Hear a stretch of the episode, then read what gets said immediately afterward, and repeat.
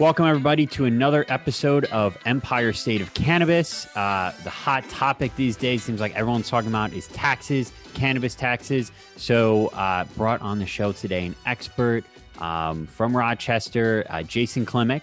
Jason, welcome to the show. Um, and uh, Jason is a senior associate and uh, head of the cannabis practice at Boylan Code. Uh, it's a law firm based out of Rochester, and he's also on the board of Hemp Lab and uh, ROC NORML. Uh, so very involved in the cannabis industry.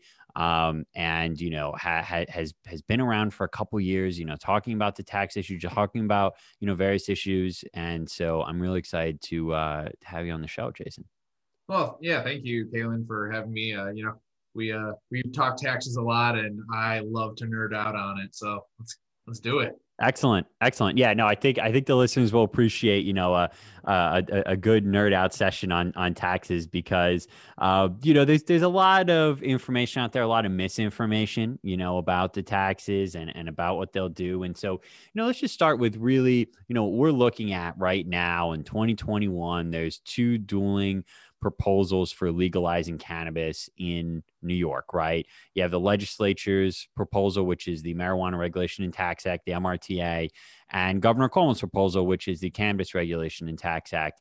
And within those two proposals, uh, there's a lot of similarities, but one of the largest differences is the tax structure and actually where that tax revenue goes. So let's let's begin at that. Jason, can you outline what what are the differences between the CRTA and the MRTA when it comes to tax structure? So huge differences. I would say that, you know, other than maybe some of the social equity pieces and like the opt out, this is probably one of the most divergent issues between the two bills. Um, you know, and it, it's funny to kind of look back in history and how they were apart came together and then just shot way far apart. Mm. Um, so, you know, just to back up a little, the MRTA had initially, I think, come out with, I think they were initially, when they first came out 15, um, in 2015 ish, it was about a 15% flat tax.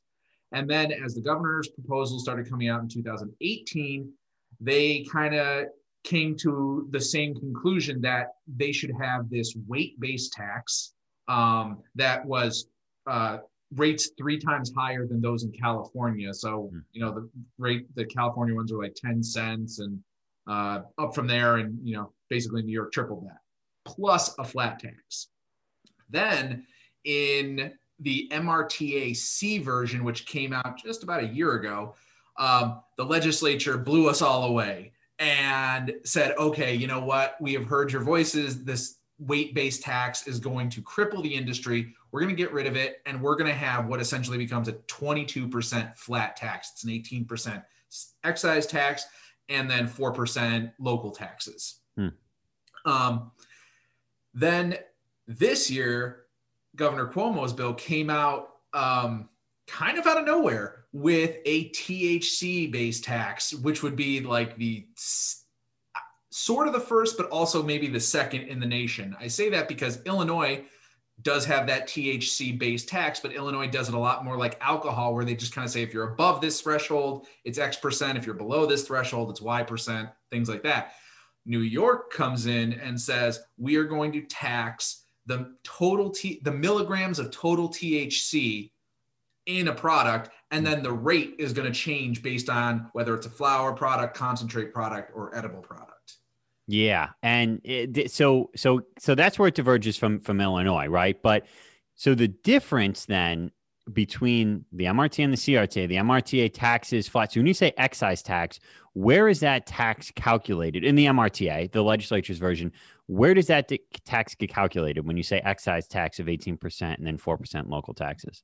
So I believe it's written because I was looking at some legislative notes that it's at the wholesale level is the 18% and then 4% um, tacked on at retail. And they are exempted from the um, sales tax law. So we don't have to add in that eight ish percent. So the consumer would only see 4% on their receipt when after they when they buy a product. Right. The 18% would kind of be built into the product price. Gotcha. Okay. And that would be paid by the dispensary or by the distributor? Uh, right. So yeah, the, it's basically passed down as part of the cost to the the dispensary, and it, it just becomes part of their cost of goods sold. Um, so that's and and that's we, what we also see in the CRTA as well. So that adds to the price. So we always have to be cognizant of you get this tax on tax. So mm. when you have an excise tax, you know businesses are not in the the um, game of absorbing taxes. They get passed down. There's there's economic ceilings and floors to that you know. At some point consumers will not pay above a certain amount but with price elasticity um, you know the price the, the tax will get passed down. And so now that product cost is the cost of the cannabis plus the tax and now you're going to tax 4% on that whole cost so mm. we get into a almost a European model of the value added tax where you're just piling on taxes, which is something that we in general don't do in the United States. Mm. Every cha- every link in the chain doesn't have to pay tax. The only tax is really paid by the end user of the product. Interesting. And so, what does the net effect of the tax, and we're, we're talking MRTA, we'll get to CRTA in a second, but what is the net effect on that? Meaning, what is the effect on the price of a product? Um, is it truly eighteen percent? I mean, is that is that what it is, or is there because it's levied in a different point? Is it different? Uh, I, I mean, it does end up being a little higher because you're getting that extra four percent in like you're not just taxing 22% in total of the mm. final price. You're taxing 18% and then you're taxing 4% of 18% plus the product price.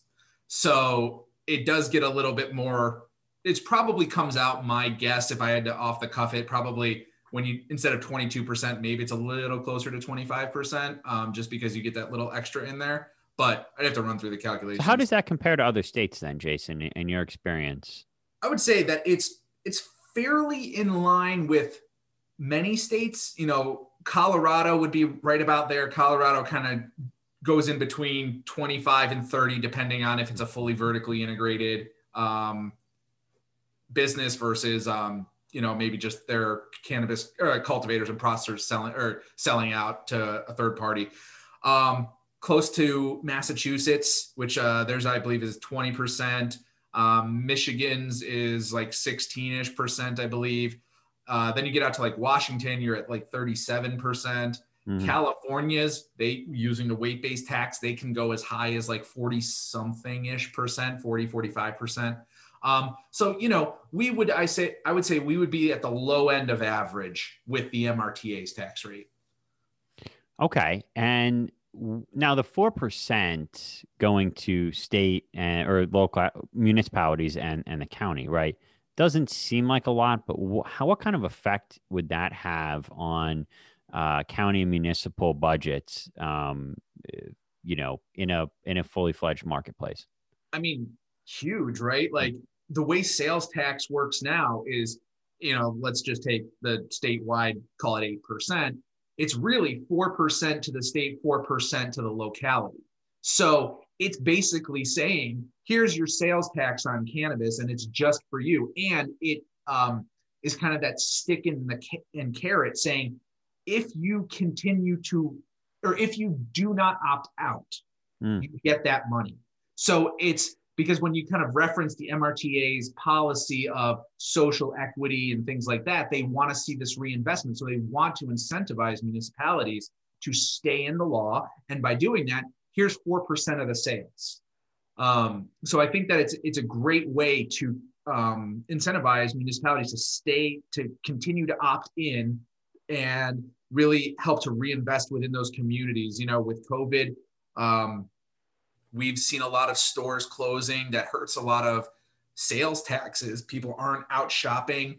Um, and online sales taxes are kind of sketchy at best. Like, you know, if you're dealing with a big company like Amazon, you'll pay them. If you're dealing with small out of state companies, you may not. So um, it, I think it's a real boon to local economies. So now that revenue, right? That tax revenue that goes to the counties or the state, it's from a federally legal sale of a product, right? Can they use that tax revenue however they feel, or is there restrictions? I don't believe there are restrictions insofar as if they want to put it like Colorado famously has used it for educational purposes, mm-hmm. um, reinvestment in education, infrastructure, drug uh, education and awareness. So, and and the um, MRTA is very much geared towards that type of thing, a large community reinvestment, low and um, no cost loans to uh, equity participants and things like that. So it's really just plowing the money right back in to the communities where it kind of was generated.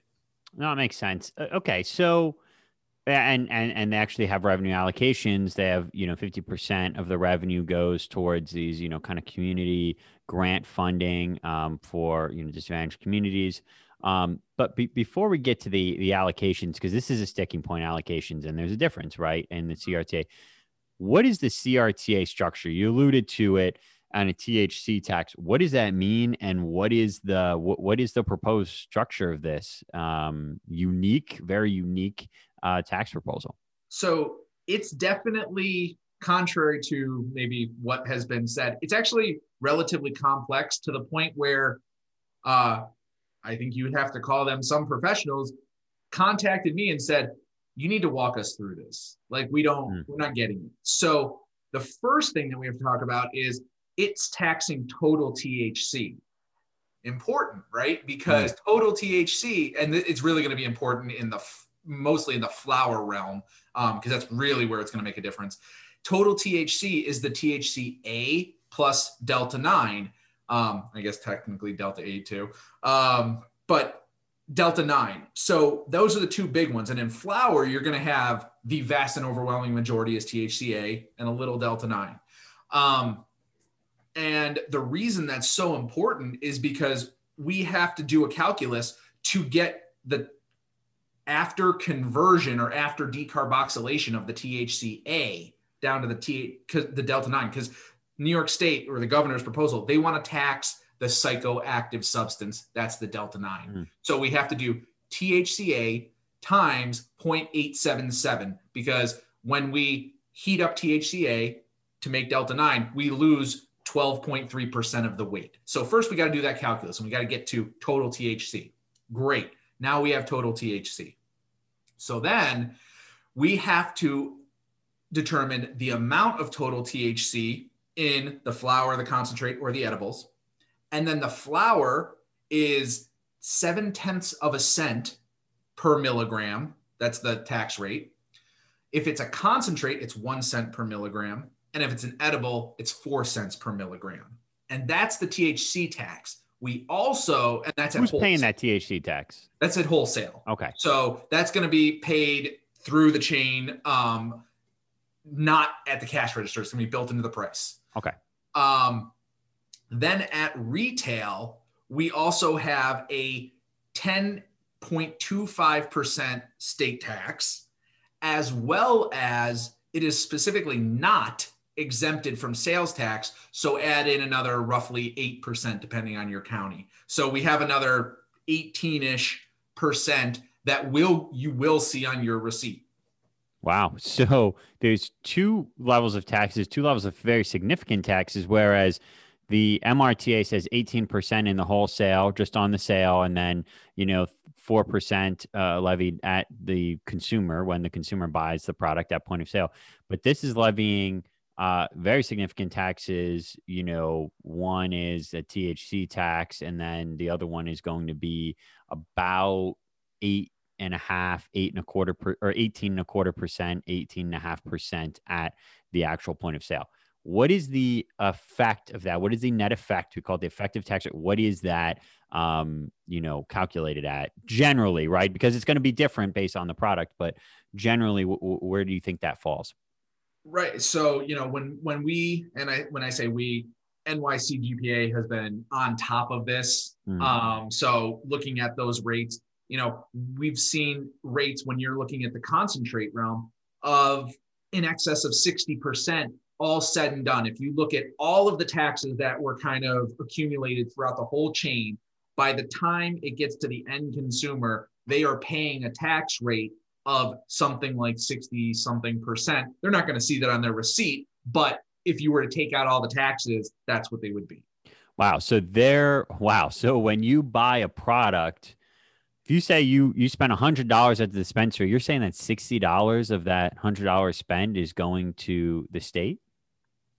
Yeah, I'm, yeah. I mean, it's it's effectively can be doubling the the taxes or the price of a product um, over like the illicit market or something like that. Like that's that's how far those taxes are driving it up. Is you know if the product costs fifty dollars, then thirty dollars of that is uh, then the price at the register is going to be eighty bucks because thirty is going to the state, 50s going to the the retailer. So now so now you say 60%. Now, what is the difference here because the state, the Department of Budget, they're they're coming in at like 30%, 35%. That's what we're hearing from the state. So what's the difference there? I really I mean, I think that they're probably just not considering the fact that every time the cannabis changes hands and we know it will because of the strict non-vertical integration in the adult use market every time there's obviously a profit margin in there. So everybody adds their profit into it and then you get taxed at one rate and then when it comes down you get taxed at that on, another rate and you've had profit built in all the ways every time it increased price and you're coming out with these gigantic tax rates. Um, so, I mean, I don't know. Like, if you take a very, very low example, like maybe 10% um, uh, cannabis flower with like 10% THC, maybe you'll see like a 30 ish percent rate. Um, but if you push those uh, percentages up in the flower or, you know, in the concentrate realm, you're dealing with 60, 80, 90% THC. Um, you're going to see those rates jump very quickly. And so the argument there, right, is first off that weight based taxes don't usually work because where do you weigh it? At what point do you weigh it, et cetera, right? So I've heard that. I've heard that percent based tax doesn't work as well when you're trying to forecast out your revenue from a state perspective or if the prices drop, et cetera. Um, what do you think about those arguments to say we need something completely different from weight based or percent based and that's why we have this thc tax uh you know kind of imposed?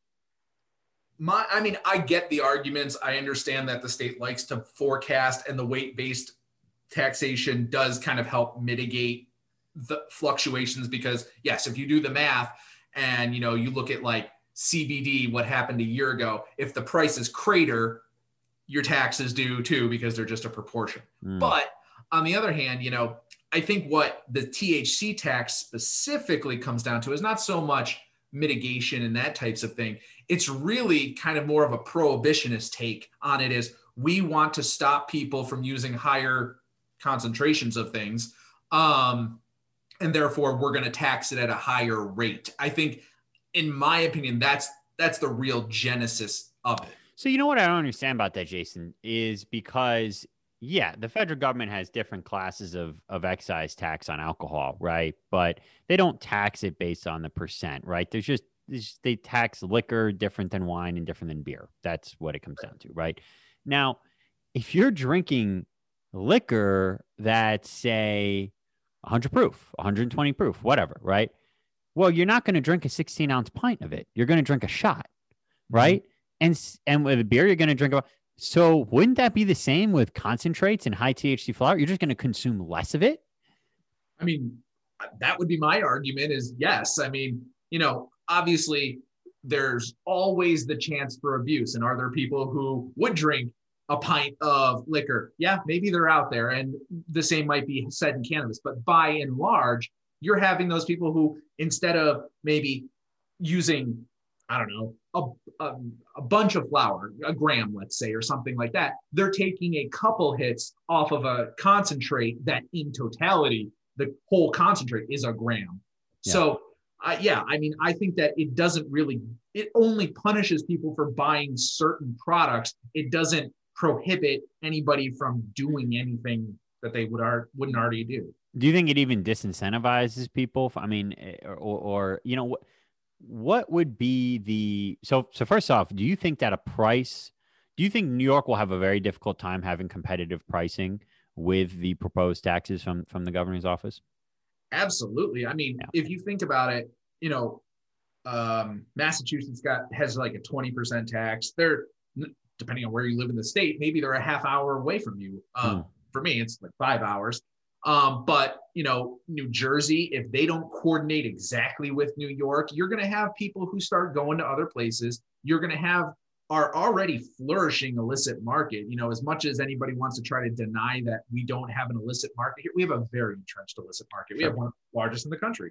Sure. Um, and we know based on other states, because now we have, you know, 10, 15 states worth of data to show that there's not a lot of price elasticity with consumers, meaning if you get above a certain amount from the illicit market, people just go right back to the illicit market. They're not going to pay substantially more. And if for if you if you know you want a perfect example of how irrational that can be is think back to when you know the whole vitamin E acetate in the concentration thing. So you had legal cannabis that you know maybe the concentrates were I, you know around here uh, if you were in a medical dispensary concentrates could be for half a gram 70 80 dollars versus you had a gram of illicit concentrates for 30 or 40 bucks. And even with the knowledge that vitamin e was potentially in these things that you could get hurt you could even die people were buying those things left and right. So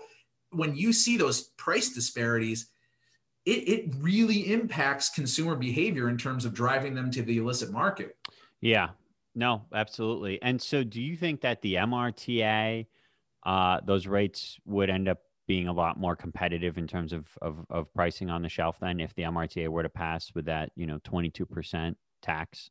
I, I do. Yeah. I think that we would see pricing that was much more competitive with the illicit market. Obviously, we're never you're never going to be able to match the illicit market. They don't have to pay for, you know, taxes, insurance, rent, all that kind of stuff. Um, but you will get a lot closer. You'll, I think, look more like a Colorado market in terms of mm. its pricing than okay. perhaps a California market. Do you see any problems with the MRTA uh, tax rate as it is? I mean, you know, I think practically, I, I I, I think it's a good rate. Um, you know, a 22% ish rate. Uh, I think recognizes the fact that the government does want to get revenue from this, but they do want to reinvest it into communities.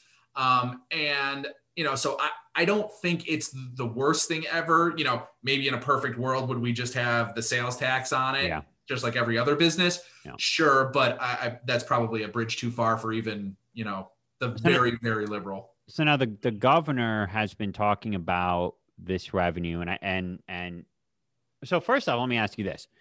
If the rates were cut into a third on the THC tax for the CRTA, right? So let's say instead of seven tenths, you were talking about two tenths of a cent. Do you think that's a that's a good plan at that point? Do you think that plan is is better than the the MRTA?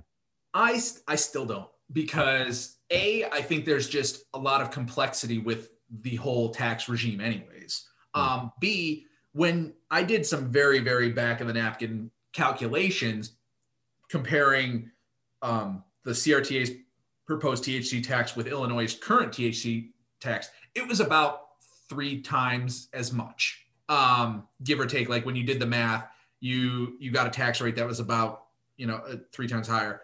Um, not overall, but like the THC tax itself. Mm-hmm. Um, and so I think lowering it down, okay, now you're starting, you're in the realm of Illinois, but Illinois is still being like heralded as a very high cannabis tax state. Um, so I don't think that's the answer, in my opinion. Well, when, when we did analysis, we found that states with lower taxes end up higher revenue per capita.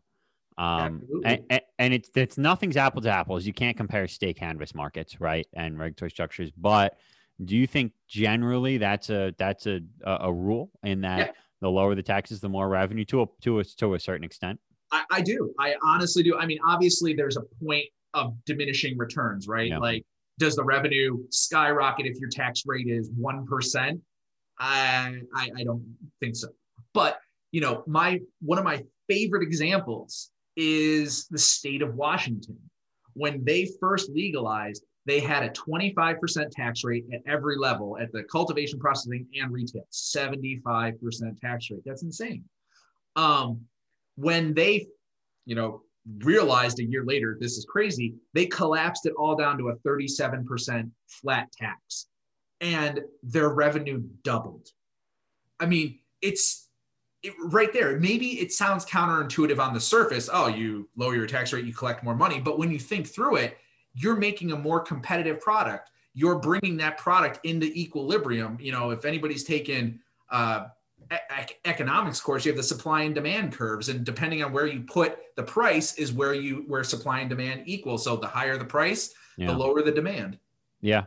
So with the MORE Act um, passing the House last year and a, a Democrat majority, even of the slimmest, uh, you know, way possible in the U.S. Senate, the MORE Act and and uh, you know is going to be another consideration.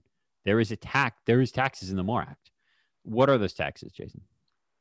Oh, uh, I don't know off the top of my head what those rates are, but that is something that we always have to consider. Not to mention the fact that you know we've been talking, we've been having this talk, but we have we've neglected I'm not going to say the tax rate, but it's con- it's kind of like the invisible tax of Section 280E of the federal tax code. So, those not familiar, that is a section that says if you traffic in a controlled substance on Schedule 1 or 2, you are denied all deductions except for cost of goods sold. So that effectively works as you know upwards of a 40% 50% tax when if you're a dispensary owner you might have a tax rate between 70 and 90% um, so that's wow so the, that's always part of the conversation that's sort of missing because we're always looking at uh, the state tax rate, the state tax rate. We forget the feds are out there and they're denying deductions for everything, effectively increasing your tax rate. So essentially, you're telling me that a dispensary is going to pay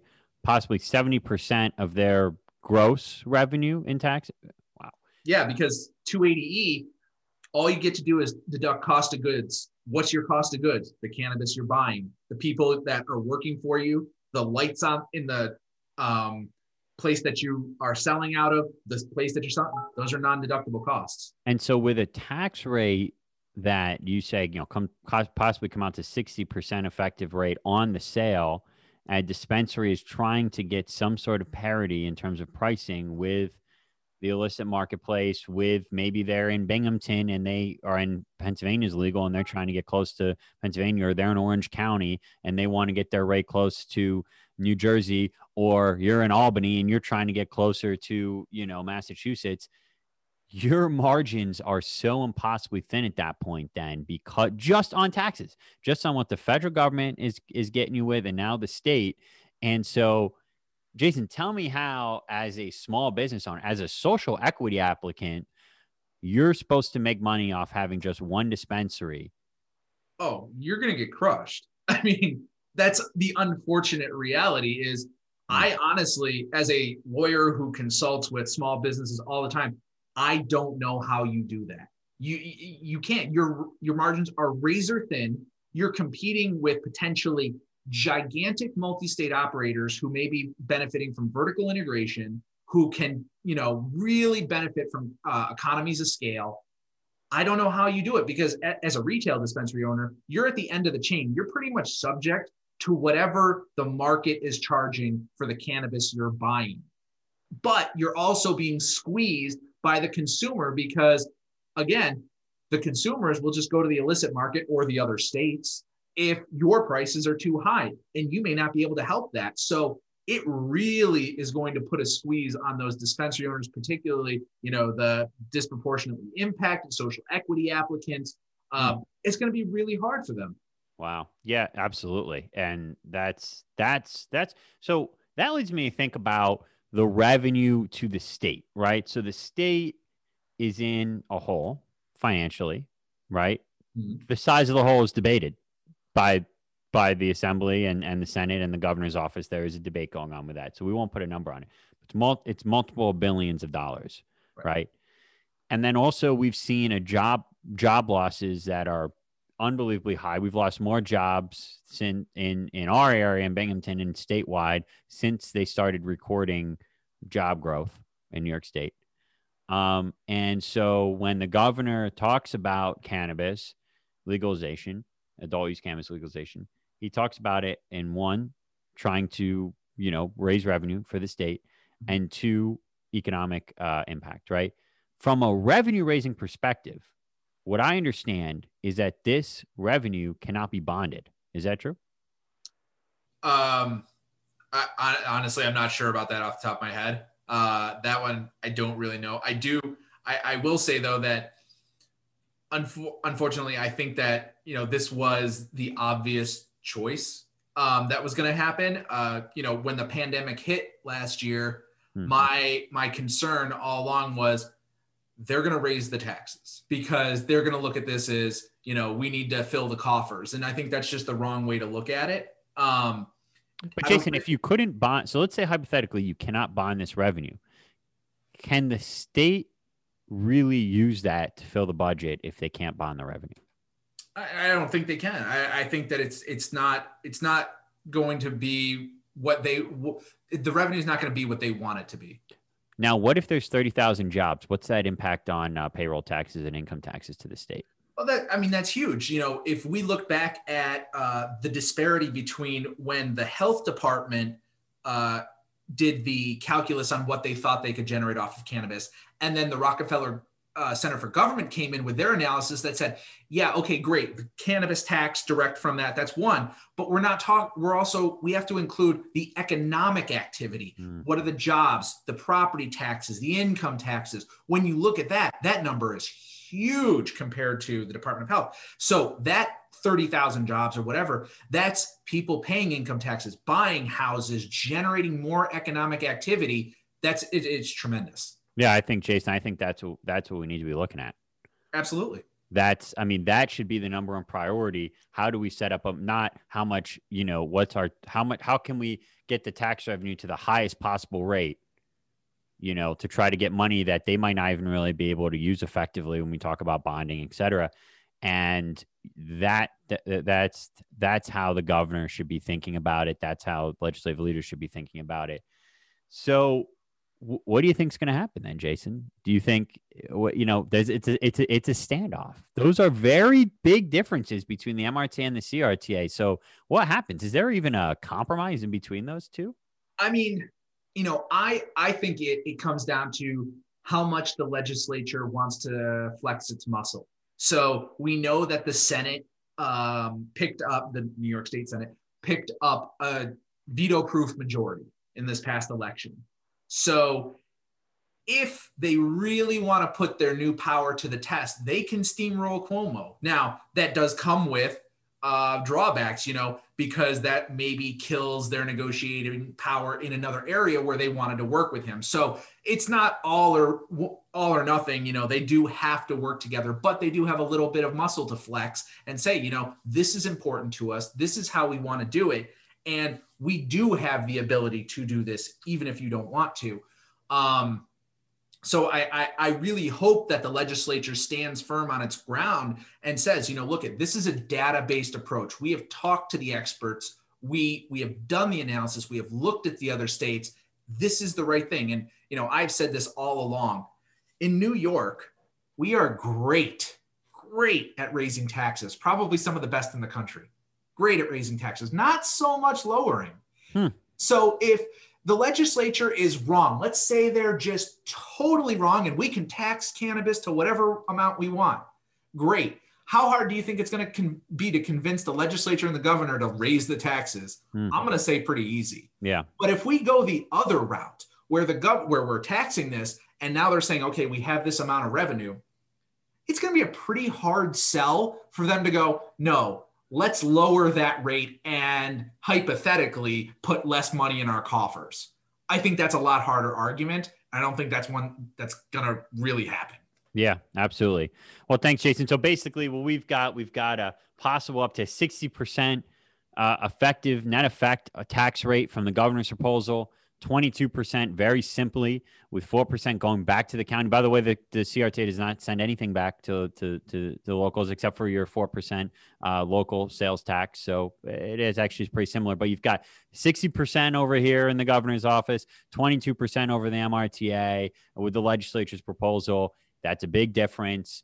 Uh, you know, we'll, we'll see what happens, but also they should focus on jobs, jobs, jobs, right? Especially if they all want to, you know, Governor Cuomo has an election in 2022. Jobs. Let's bring the economy back. Let's create jobs, create economic opportunity in places that haven't had this opportunity before. And let's stop focusing on what we can bleed out because it's a very small amount $300 million. That's not that much money. But when we talk about 30,000 jobs, we're talking about billions of dollars of impact. And I think that's the most important thing. Uh, and we just have to look at uh, the craft brewery scene in New York. Yeah. How many jobs did opening up the craft brewery, lowering those taxes, create? It was a huge boon to New York State. Yeah, absolutely. Well, thank you, Jason. Uh, how do people connect with you? What, what was the preferred channel?